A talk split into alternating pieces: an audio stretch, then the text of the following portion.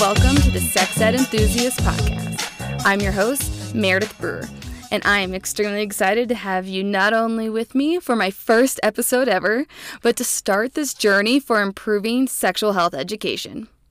This is a weekly podcast for all you curious cats who are too embarrassed to ask those juicy questions in your high school health class. Since this first episode, I'd like to go over a little bit about myself and the reason why I'm doing this podcast. Like I said, my name is Meredith. I'm 25 years old and originally from Danville, Illinois, but I now live in Flagstaff, Arizona. I graduated from Bradley University in 2018 with a bachelor's in health science and minors in international study and in community health. After graduation, I served two years as a Peace Corps volunteer in Guyana, South America. Not to be confused with Ghana, which is located in Africa. It's honestly a really common occurrence that happens. But as a volunteer, as a health volunteer, I focused on improving adolescent health in my community through enriching the national health curriculum at my school and also starting a youth health clinic at my community's health center. Additionally, I'm a certified health education specialist, and I work for a nonprofit in Arizona as the health and wellness supervisor where I oversee and support health programs for older adults. So, why this podcast? I guess a little over a year ago, I knew I wanted to do some type of podcast, but I couldn't figure out what I wanted to talk about. At first, I thought I wanted to share, you know, all my embarrassing stories that have happened to me so far in my life, but then I realized I have terrible memory, and I honestly couldn't remember half of them. But then a month ago, I was thinking about it again, and, and I thought, well, what was a time when I was doing something that brought me joy? And how can I share that joy? And that led me to think about my Peace Corps service. And even though I had my struggles and it wasn't always sunshine and rainbows, I really did enjoy the content I was teaching my students. I thought about all the fun my students and I used to have in my lessons and started recalling all the humorous ways I would try to teach them sex ed. I mean, why should my students be the only ones to have the luxury of hearing me say the word penis repeatedly? Shouldn't you have that enjoyment too? The second reason I wanted to start this podcast is to go against the stigma that, you know, sex shouldn't be talked about or it's too, ta- you know, it's taboo or it's not proper if you talk about sex, which honestly is all bullshit. Your sexual health is just as important as your mental health and your physical health and your emotional health or whatever element you want to classify in your health. Sexual health is up there with it. It also really pisses me off when I see parents complaining about sex education classes in schools because, quote, they believe that they should be the ones to talk to their children about these topics. But in reality, they aren't doing it. Or they themselves are so full of misinformation and disinformation that they don't even know how to accurately and age appropriately talk to their kids about sexual health. So, again, I want to break down those barriers.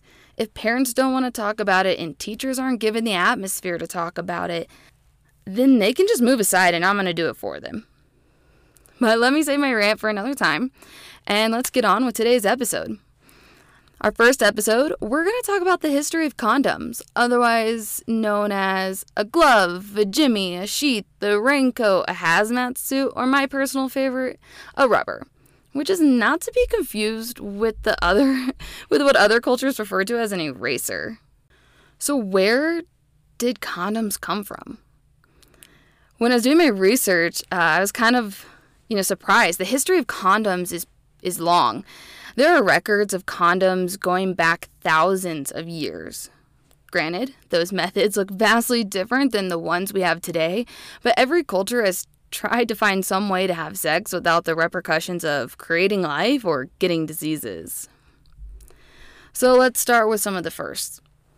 One of the first known documentations of condoms can be found in the stories of King Minos of Crete. I honestly don't know if I'm saying this right either, so you know, just just bear with me. And this documentation was in 3000 BC. I've never heard of him, but apparently he's a prominent figure in Greek mythology. Anyways, he reportedly used the bladder of a goat to protect himself and his partners, which included his wife.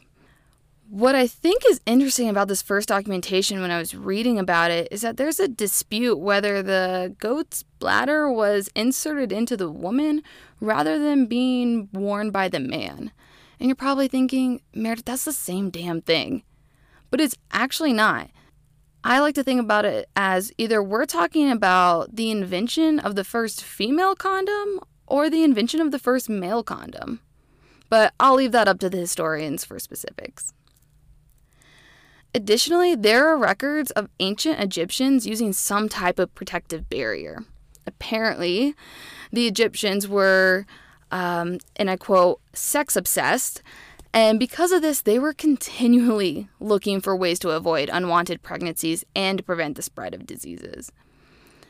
They would use methods such as castration on both males and females, and surgically remove ovaries, and inserted even wadded up linen strips that had been treated with spermicidal acidic oils in the vagina.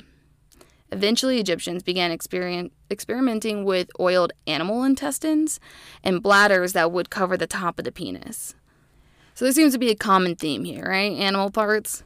So let's, you know, fast forward in history to the Romans, who used the same methods as their Greek and Egyptian predecessors, and they used the linens and animal parts as condoms. However, it wasn't because they wanted to stop their mistresses from getting pregnant. Rather, they took interest in its effects in public health and pre- prevention of venereal diseases such as syphilis. Essentially, they just wanted, you know, to mass expansion of their people so they can, you know, their empire could take over everything. And as I was reading, I eventually had to uh, get to a point where I stopped about the Romans because I was just reminded about how disgusting their misogynistic and toxic culture was. But, anyways, they use the same things um, animal intestines and linens uh, as, you know, their predecessors. Now, when the Roman Empire fell off, so did all notions of guilt free sex and preventing unwanted pregnancies. It was during the Middle Ages that we first saw a change in attitude, along with laws and repercussions for using any types of birth control. However, regardless of what the church said, scientists still did their thing. The Italian um, anatomist accredited for describing the fallopian tube conducted exper- experiments that showed that a sheath of linen protected men from syphilis. The sheath, which at this time were either made from fabric, like I said, linen, or from goat and lamb intestines. They were then fastened on to the penis by a ribbon, and often, especially if it was the lamb or goat intestine, lubricated with saliva. You know, side note, I haven't done much, much research into STIs, but damn, syphilis might be the OG. She really has found her way into every prominent part of history, every war, apparently every condom ever created. She must have been pissed when penicillin was created. Food for thought. I digress. Now, this whole time, nobody's used the word condom. They've been referring to them as sheaths. It wasn't until the 17th century when King Charles II feared he was having too many illegitimate children. So his doctor, known as Colonel Condom, told him, No glove, no love, King. And well, you know, I doubt he actually said those words, but you get the gist. The etymology of the word condom is said to be named after this doctor. However, other theories include the Latin word condus, which means receptacle or vessel, and the Persian word kimdu, which refers to a long piece of intestine used for storage. But either way, condom became the standard term by the 18th century. As linen condoms were being phased out due to you know them being less than comfortable, uh, people started finding new ways to soften and, and smoothen the animal sheaths. Let's then fast forward again to the 1850s when the Industrial Revolution was happening, and an American inventor named Charles Goodyear was u- uh, used rubber vul- vulcanization, it's a hard word, to create rubber condoms. Rubber vulcanization is a process where rubber, the natural rubber, and sulfur are heated together to form a more malleable and, and durable material. While skin condoms, as in made from animals, were more comfortable to wear, rubber condoms were cheaper to make. Because of this, condoms became widely available and accessible to anyone regardless of social status. Although rubber condoms were made to size, wink wink, they were less than ideal for today's standards. Charles's rubber condoms were 2 millimeters thick.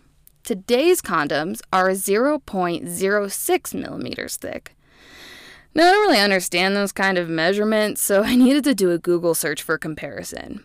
The best answer I could find that we can all probably understand is a nickel. A nickel is just shy of 2 millimeters thick at 1.95. Guys today have no room to complain about condoms coalescing the feeling. Those poor chaps in the 19th century probably couldn't feel anything, and their wieners also probably smelled like rubber. So, I mean, who has it? Who has it worse? Come on. Now, 60 years after the invention of a rubber condom, latex was invented, which occurs when that rubber is then dispersed in water. This new material is what most condoms are made out of today because of the elasticity and the strength are much greater than the rubber condoms. And today you can find condoms in any size and many varieties such as latex, non latex, lambskin, even flavored, glow in the dark, ribbed, lubricated, and so much more at your local convenience store. I mean, you know, let your freak fly. I guess like moral of this history lesson is that condoms are cool. And they've come a long way from animal organs. So let's be thankful for modern day inventions and practice safe sex. You know what? Thank you for learning with me today. I you know I hope you enjoyed my deep dive into all the weird things people used to wrap their wieners with. But, you know, next week we're going to kind of go into more things about condoms. We're going to talk about the do's and don'ts, um, you know, modern day ones. I don't think I can stomach any more animal intestine condom talk. But, you know, I'd love to hear your guys' reaction to this episode on social media. So use the hashtag uh, SexEdEnthusiast so I can follow along. And don't be afraid to ask questions and let me know other topics you'd like to hear on Sex Ed Enthusiasts. You can find my show notes in the description uh, of this episode. And if you enjoyed it, you know, please make sure to like and share and follow. Uh, until next time, make good choices.